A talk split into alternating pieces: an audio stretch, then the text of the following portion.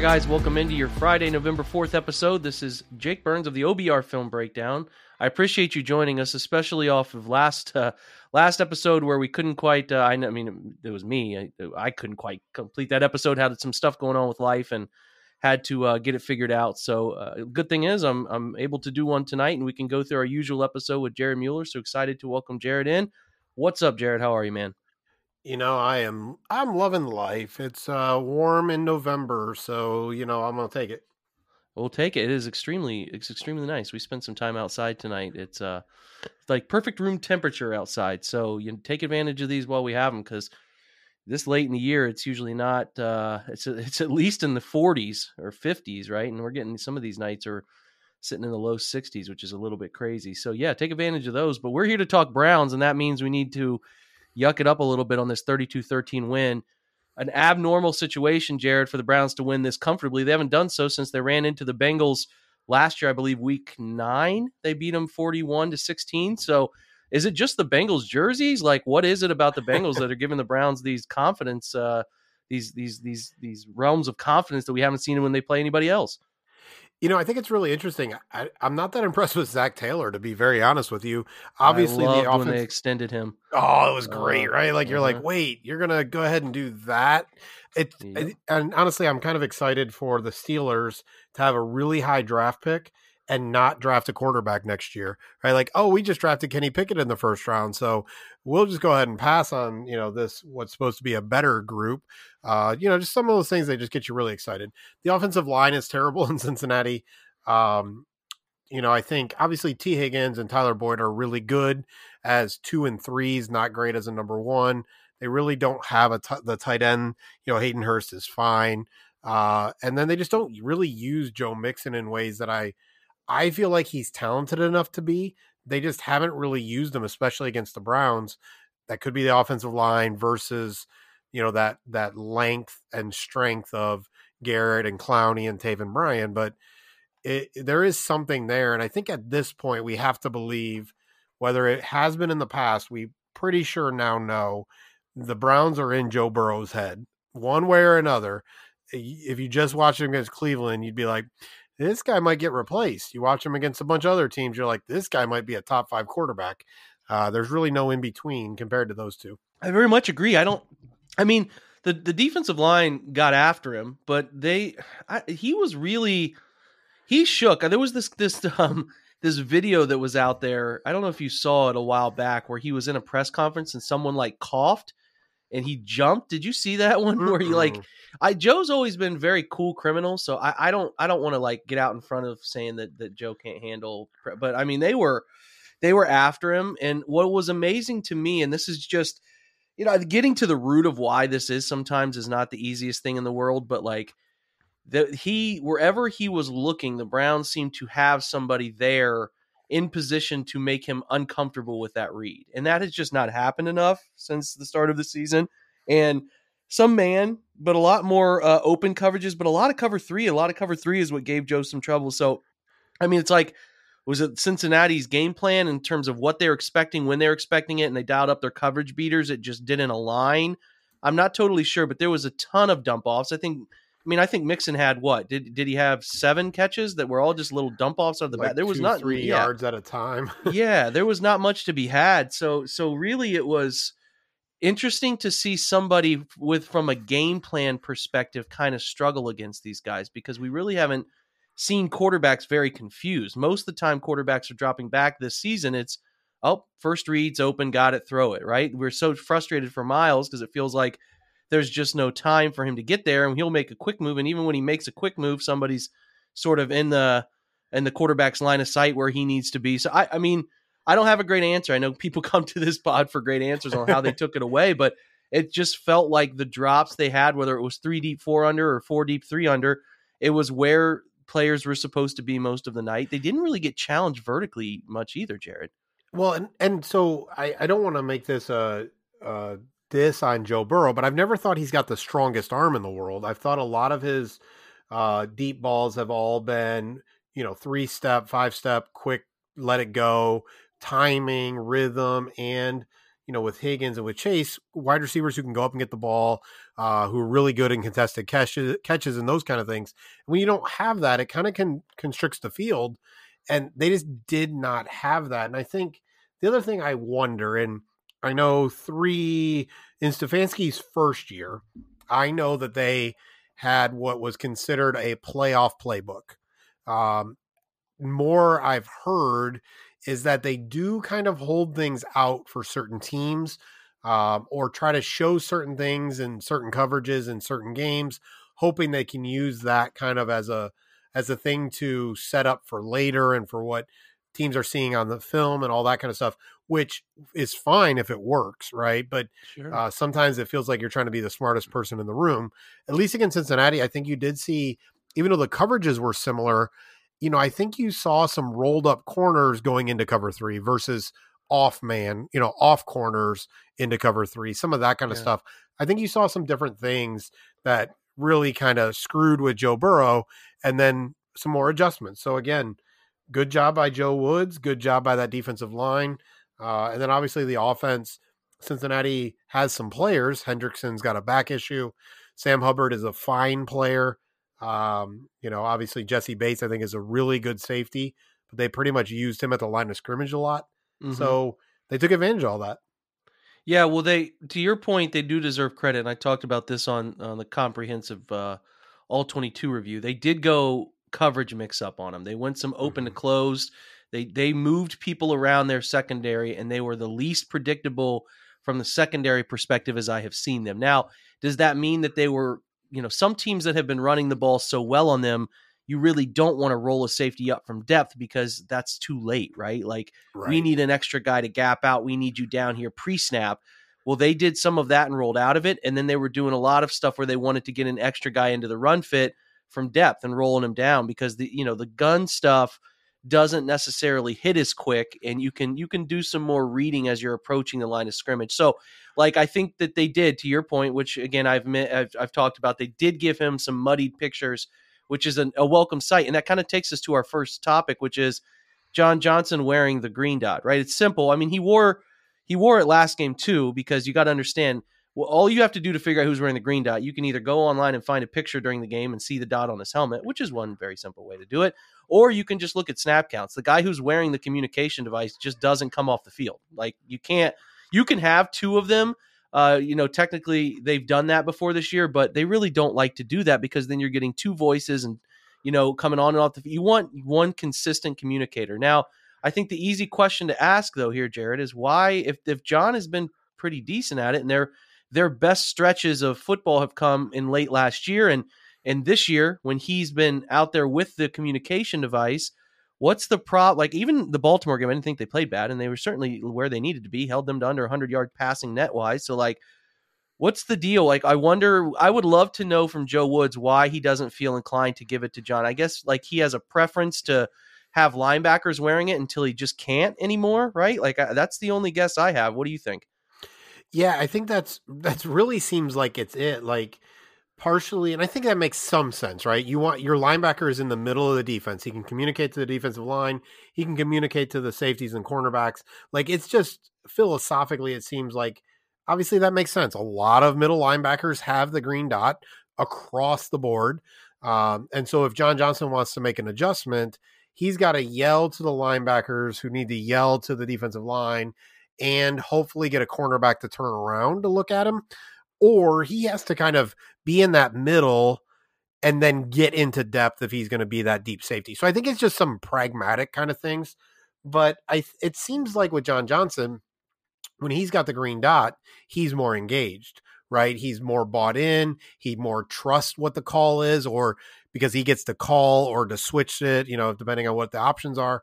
It just seems like he's more comfortable. And I think when John Johnson is is playing well, um, that's really kind of important to the defense. I would agree with that, and it seemed like it was not just John's communication that has been better. It would appear that a lot of guys have been overall better communicating. Seems like Grant Delpit's doing a better job back there. Like, I don't know. I don't have the magic serum on this, but but but it could be as simple as the voice coming from John or whatever is just it's leading to better general communication. I, I really don't know if that's that shouldn't be the case because it seems like everybody should be locked in, checked into what they're doing. But it, it certainly felt like, for whatever reason, and maybe John is just a more engaged player when he's got that role. I, I'm not sure. I know he had it in his time in LA. Staley was very vocal about trusting him with that. Like it's uh it's out there. So, but again, I don't I don't know what the secret serum is here. I re- I really don't. But if this is the case, and you have a bunch of evidence that says, well, we seem to play a little bit better defense when this guy has the communication device,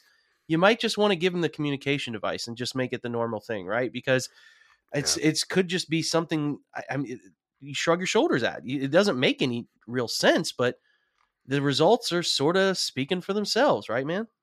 Yeah, like again, it goes back to some of the concerns I have with some of their analytical approach. Just because things make sense from a data perspective or a simple perspective, like we just talked about, which isn't really data, but just because it makes sense doesn't mean it matters, right?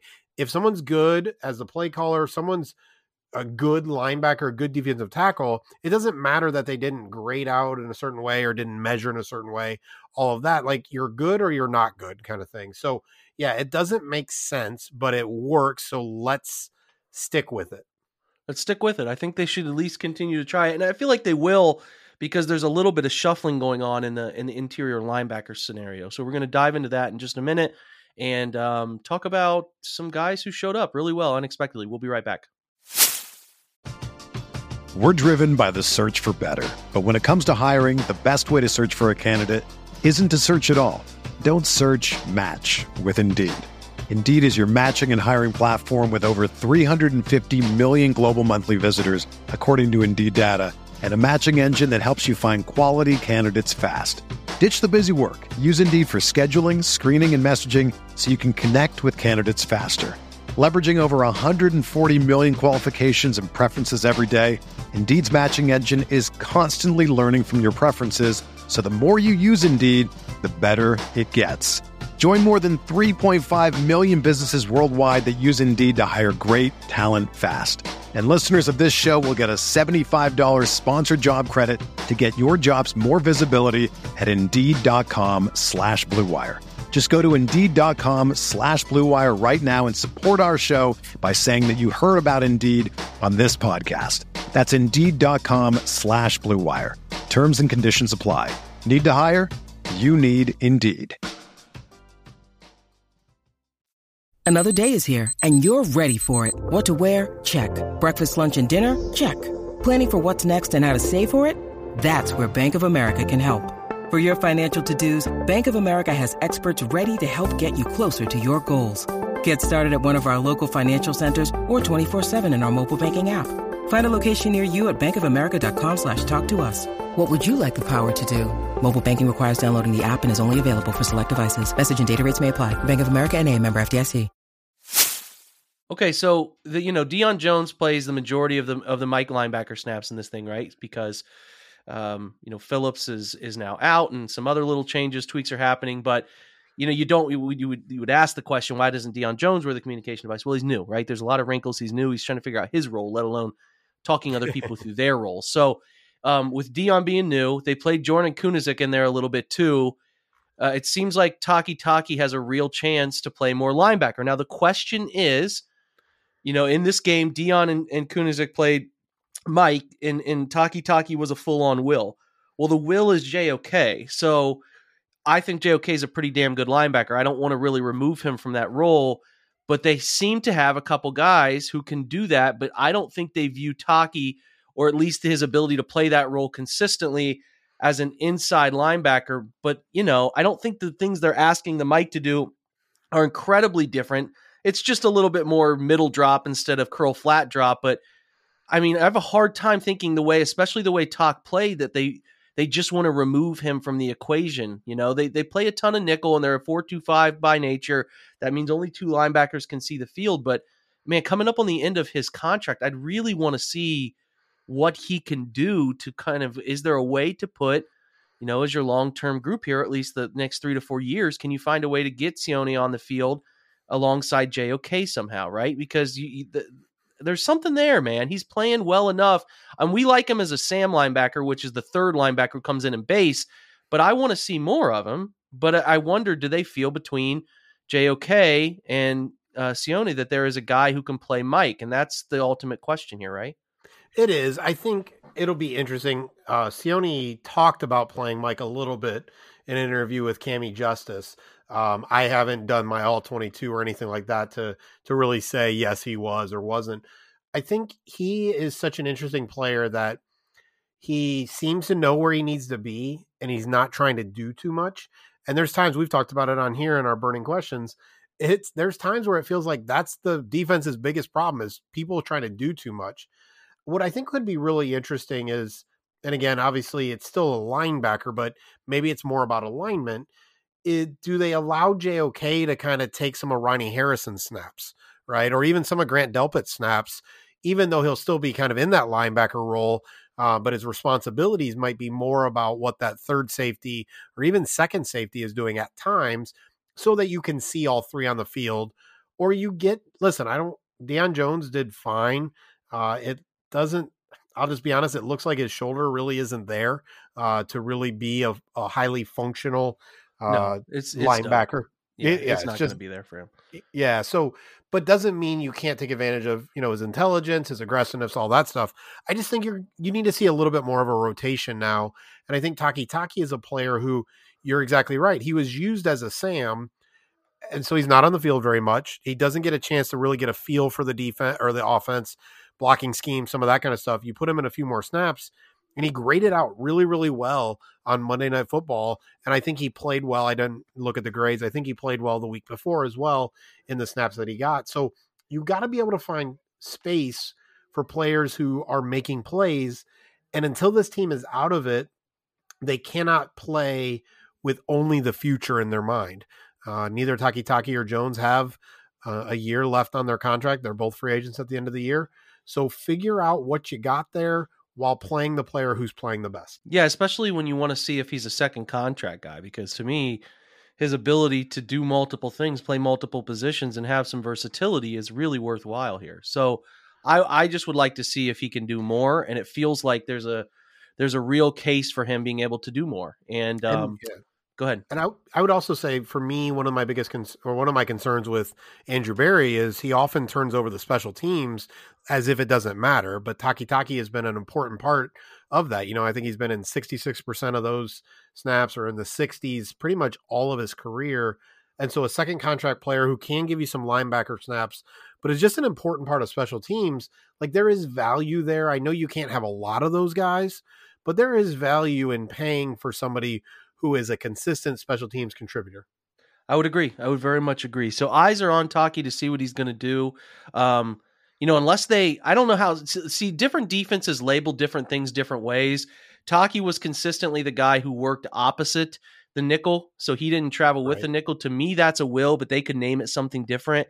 But he was opposite the the the travel of the pass strength. So they, like I said, they could name that something different. I've just always known Deion to be a Mike, and um, that's sort of where he's been lining up. But again, I don't know. It says I don't have Joe Woods' playbook. There's a big debate going on on Twitter today about publicity of playbooks. Uh, I think John John Stephenson is probably the guy to ask about that. But a couple people I've asked, it's like, well, you typically send your Mike on two linebacker sets. You send your Mike with the will. Uh, sorry, send the Mike with the nickel, and then the will's the backside linebacker. I don't know, but uh, nonetheless, he's playing more. So he's either playing Mike or Will, and he's he's giving him he's giving them uh, something to talk about, which is to me what they needed. They needed guys like that to step up, and obviously you got Isaiah Thomas stepping up too. And I can't really put into words how badly they need Alex Wright and Isaiah Thomas to be rotate like serious players. Like uh, the, the end goal for me is can Wright be a professional rotation edge? He's flashing a little bit, putting some good things on tape, and you need Alex Wright to eventually become a starter. You know, like you need third round guys to become a starter. So they're giving him some different looks. They're giving Thomas more opportunity. And that was like, it wasn't like they didn't have their top two guys. So eh, they're out there playing, right? Because Clowney is not exactly lighting the world on fire right now as he's sort of battling through the injuries that he's had to battle through with that ankle and so on. So it's exciting. I'm encouraged by those guys. Are you too? Yeah, absolutely. I think, you know, obviously what they want across from Myles Garrett is what Alex Wright hopefully can be, is what Jadeveon Clowney is. Big, long, strong, going to hold the edge, going to push the pocket, not really a bend the edge kind of guy. And so Alex Wright really is kind of that backup. And it's really helpful that Isaiah Thomas is actually playing well because you can think of the hope we all had uh, in getting Chase Winovich. then we should have remembered somehow they got that player for Mack Wilson. So you shouldn't have a lot of expectations for the player you got for Mack Wilson. Uh, Winovich has obviously done little to nothing uh, for the team. So Isaiah Thomas, you know, kind of taking over that Takk McKinley role uh, is really necessary to have someone who can get off the edge. And almost all of us were like, wait, Mac, wait, that was not Myles Garrett who got that sack. Yeah. That was that was not I mean, I didn't even care who it actually was. It's like that's not Myles Garrett. Like I could have assumed for sure that was him the way everything looked on that sack by Isaiah Thomas. Yeah, I could I could have too. I mean, like I went back and rewatched it in live. I thought it was, and then when I first watched it on all 22, I felt the same as well. So that's encouraging. You just need more of it. I think the Browns have had though. I think we could all say they've had uh, snaps of encouragement from some of these guys over the years, but it's about we need these guys to go from encouraging snaps to some consistent snaps. That's what you need desperately at this point. So again, yeah. I can't I can't be all too grumpy with the defense though. The past 2 weeks, it feels like they could be taking some steps in the right direction. So I think we should be a little bit encouraged. And we're going to talk about the just how encouraged we are coming out of the break here um, about expectations the rest of the way. So we will take one more short break and we'll be right back. This is the story of the one. As a maintenance engineer, he hears things differently. To the untrained ear, everything on his shop floor might sound fine, but he can hear gears grinding or a belt slipping. So he steps in to fix the problem at hand before it gets out of hand. And he knows Grainger's got the right product he needs to get the job done, which is music to his ears. Call, clickgrainger.com, or just stop by. Granger, for the ones who get it done. So they get to three and five. Obviously, huge win. Everyone wants to feel great about this team. The question is, Jared, should we feel great about this team? Right? That's the that's the key question because they they did win a game. Now, now again, there's two ways to look at this. Right? There's the frame of mind, which it's too little, too late. You've lost some games in the beginning of the season you shouldn't have lost, and this three game stretch is brutal, which it is. I mean, it really is. It, you never know what you're going to get with Tampa Bay. Any Tom Brady team could kick it up at any minute, but the other two teams are putting electric offenses on the field, along with Buffalo playing extremely good defense paired with that. So it's going to be challenging. Where do your expectations sit as they push toward the bye and come out of the bye. And I know we'll maybe talk a little more next week too, but I just, is this the sort of game where this is who the Browns can be? This is what they can look like when they play complementary football? but we should also understand that they're still sort of capped? Or do you think this is a sign that these guys are ready to start putting it together and, and win a game or two here in the next three that you weren't expecting? You know, for me, it's a combination of this game, the Chargers game, and the Ravens game. You put all three of those together, and that's where you can look and go, well, there might be something here.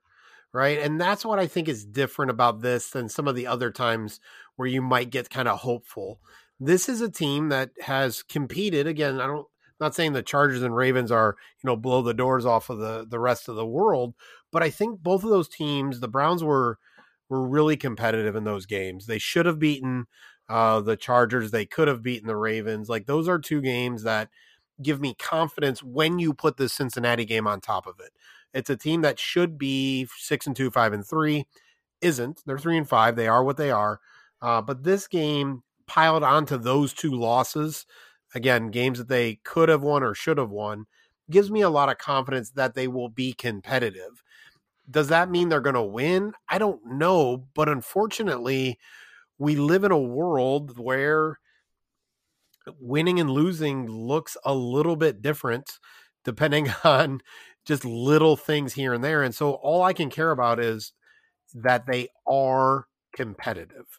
And as a competitive team, that's the most I can hope for. Right. So that's kind of where I'm at with it is they will be competitive. Uh, I think they'll actually be slightly competitive against Buffalo. Whether they win or not, I think is hard to say given everything we've seen, given the talent on the other team, right? The other team is on, as they say, the other team is on scholarship too, right? Like that's just the reality. And those are some really well coached, um, and quality teams. But I think our the hope should be up that they can compete, that they can win those next three games. Doesn't mean they will, but I don't think we should be surprised if they go two and one in those games, and maybe even be surprised by which team they lose to and which two teams they beat.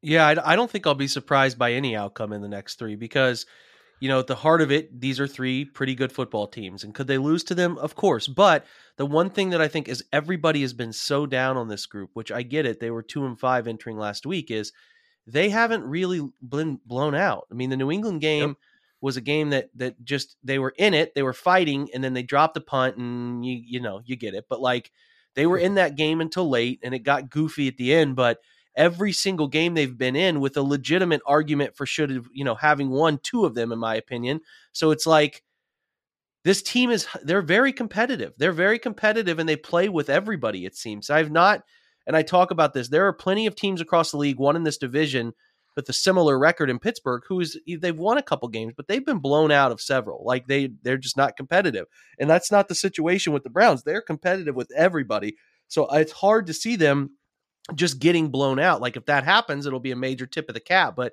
they have not let that really really happen to them this year. So I I do too kind of with you in the terms of I, I'm not I'm not saying they're going to win all these games or or anything. I'm not even saying they're going to go two and one, but they have a legitimate shot here, uh, much better than I think people want to give them credit for. So to me, I mean, I'm not telling you again, like I told you before the Cincinnati game, I'm not telling you to get your hopes up or anything, but like they seem to be a pretty competitive football team. And, and to me, that matters right now. It, it, it matters that they're in these games fighting and scrapping because they're really trying to. And I know season over season stuff, it doesn't always carry over. Like that doesn't miss me, but they are trying to build something here with the coach the players and all of that going into a season in 23, which we all view as pretty important, and a group of characters that will mostly be back. So I do want to see them remaining competitive. I think Andrew Berry had his press conference the other day, and I don't know if you paid all too close attention to that one, Jared, but I was wondering if anything came out of it that stood out to you, his sort of midseason pulse check. It's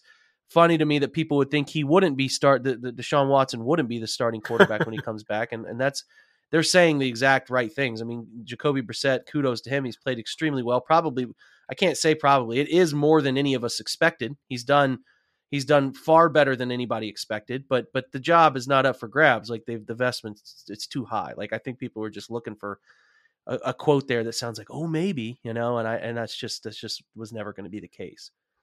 Yeah, I mean, I think the thing that obviously surprised me is that he was very honest about the fact that they tried to make a deal to acquire a player and that they were close or whatever terminology he used and, and just couldn't kind of come to the to the right agreement uh, a lot of us have made maybe some assumptions or some educated guess that it was uh, Brandin Cooks. I don't think that's actually accurate, uh, just from some conversations, as well as just looking at his contract. Like, unless Cooks was willing to do redo some stuff, yeah. I don't think he's really the receiver they need. Donovan Peoples Jones, Amari Cooper, David Njoku. like they they would more want an Elijah Moore kind of slot quick guy uh, who could also maybe return some kicks. So that was really the biggest thing that surprised me. I felt like in in general, I felt like he answered more questions than he normally does, or yeah. gave more depth than he normally does. Uh, but he still is not going to say a lot. He never has. Him and Stefanski always sound the same, which is considered consistency and stability when they're winning, and boring, frustrating, and robotic when they're losing. So, but I did feel like he answered things a little bit more detailed. I think he pushed back. Uh, Tony Grossi asked a question about being five and ten in the last fifteen games, and he was like, "Yeah, but you could break down anything the way you know you could cut that off in wherever way you want to cut it off." So I think he pushed back a little bit on some of the questions. He, you know, he reinforced and encouraged uh, Kevin Stefanski and his role and what he's doing, both as head coach and a play caller. So, um, in ways that were more meaningful than that's our coach, right? It was, yeah, it was pretty meaningful in telling that they really do. And I, something I know for sure is they have really believed this is a player issue, both on special teams and defense. They feel like the players have not been doing what they're coached to do. They've been putting themselves in poor positions and they have been making bad decisions, then they needed to fix that. It's why you haven't seen any coaching changes.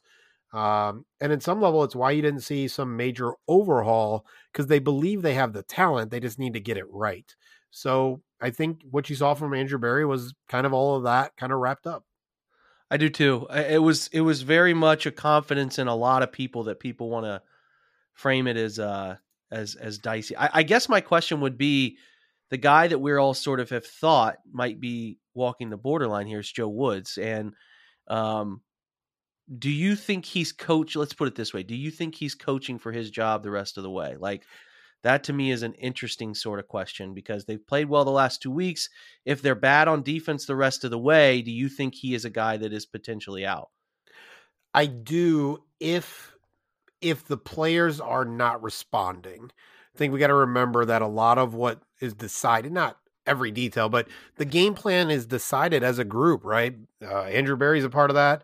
DePodesta, um, you know, whoever is involved with Stefanski, all of that. So a lot of what they're doing, off man and cover three and all that, like that's that's a group decision. But if he's not getting the players to respond, right, it may not be that he is bad, but it is much easier to change one than it is to change five, right? Five players and find all that. So I do think he's coaching for his job from that perspective, not really in the are they giving up some points and that kind of stuff, but is he getting the players to be bought in? Are they learning? Are they developing?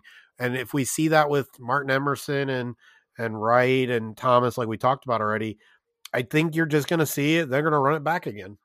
I wouldn't be surprised. I mean, I, I mean, they just want. Cons- I feels like above all else, there's this vibe of we want consistency and we don't want knee jerk reactions. I, I yep. just think that that's the the vibe, and um, that might. I've been vocal that I would replace Joe Woods, and I still sort of sit there uh, at this point. But they, they again, that's why you got to really appreciate having come from what the Browns have come from, where they would never do that.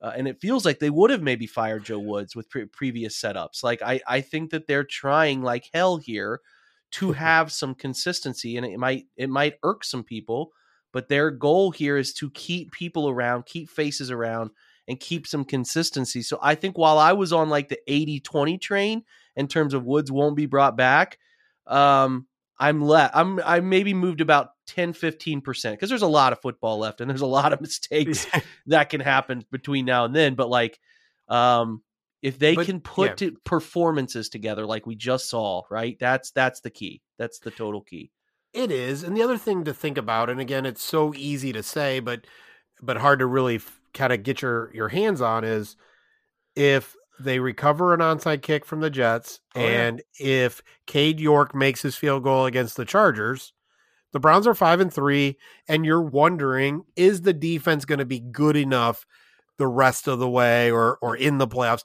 Like the conversation is literally different. It's yeah. not that everybody's going, yeah, Joe Woods is awesome, none of that. But the conversation is literally different based on two kicks that Joe Woods had nothing to do with. Now he could have obviously things could have gone differently in other ways, but it's it's hard to get our hands on, but it's so important to realize just how razor's edge things are unless you are just overloaded like the Buffalo Bills. Even some of the Kansas City Chiefs years, it was just Patrick Mahomes 45 to 43, 41, whatever, and they still were winning, so it didn't matter. Over here, you don't have a Patrick Mahomes yet so you're not winning, or you're missing simple things on special teams, or you don't have Jakeem Grant, and fire Joe Woods is is an option, right? So again, we're just so results oriented. It's not a bad thing. It's just important to remember. It is important to remember some good perspective to have here, Jared. Good show, good uh, good slew of questions here going into the bye. I'm sure we'll get together next week and sort of status check some of the positions and expectations versus reality and all of that. So we'll link up again. Good wrap up here to uh, week eight and then we will dive into some fun stuff in the bye week, week nine. I appreciate your time and your insight, my friend. Absolutely, brother. You take care of yourself as always. You too, brother. Well, we will uh, check back, like I said, with Jared later in the week. We still have Jordan and John to come up over the weekend uh, into early next week. We'll get to everybody we normally get to. I appreciate you guys being patient, hanging out uh, with us today, patient on yesterday's episode, and understanding of some stuff going on in my life. Always appreciate that stuff. And you guys, again, continuing to check out the OBR, the pod and Twitch and all of that as well. So we'll get Chalk Talk on Tuesday of next week where we go back and look at the Cincinnati game and all of the fun stuff they did to mess with Joe Burrow and the Bengals. So thanks again, guys, for being here, hanging out. Have a fantastic Friday. Enjoy the weather while you can. Go Browns.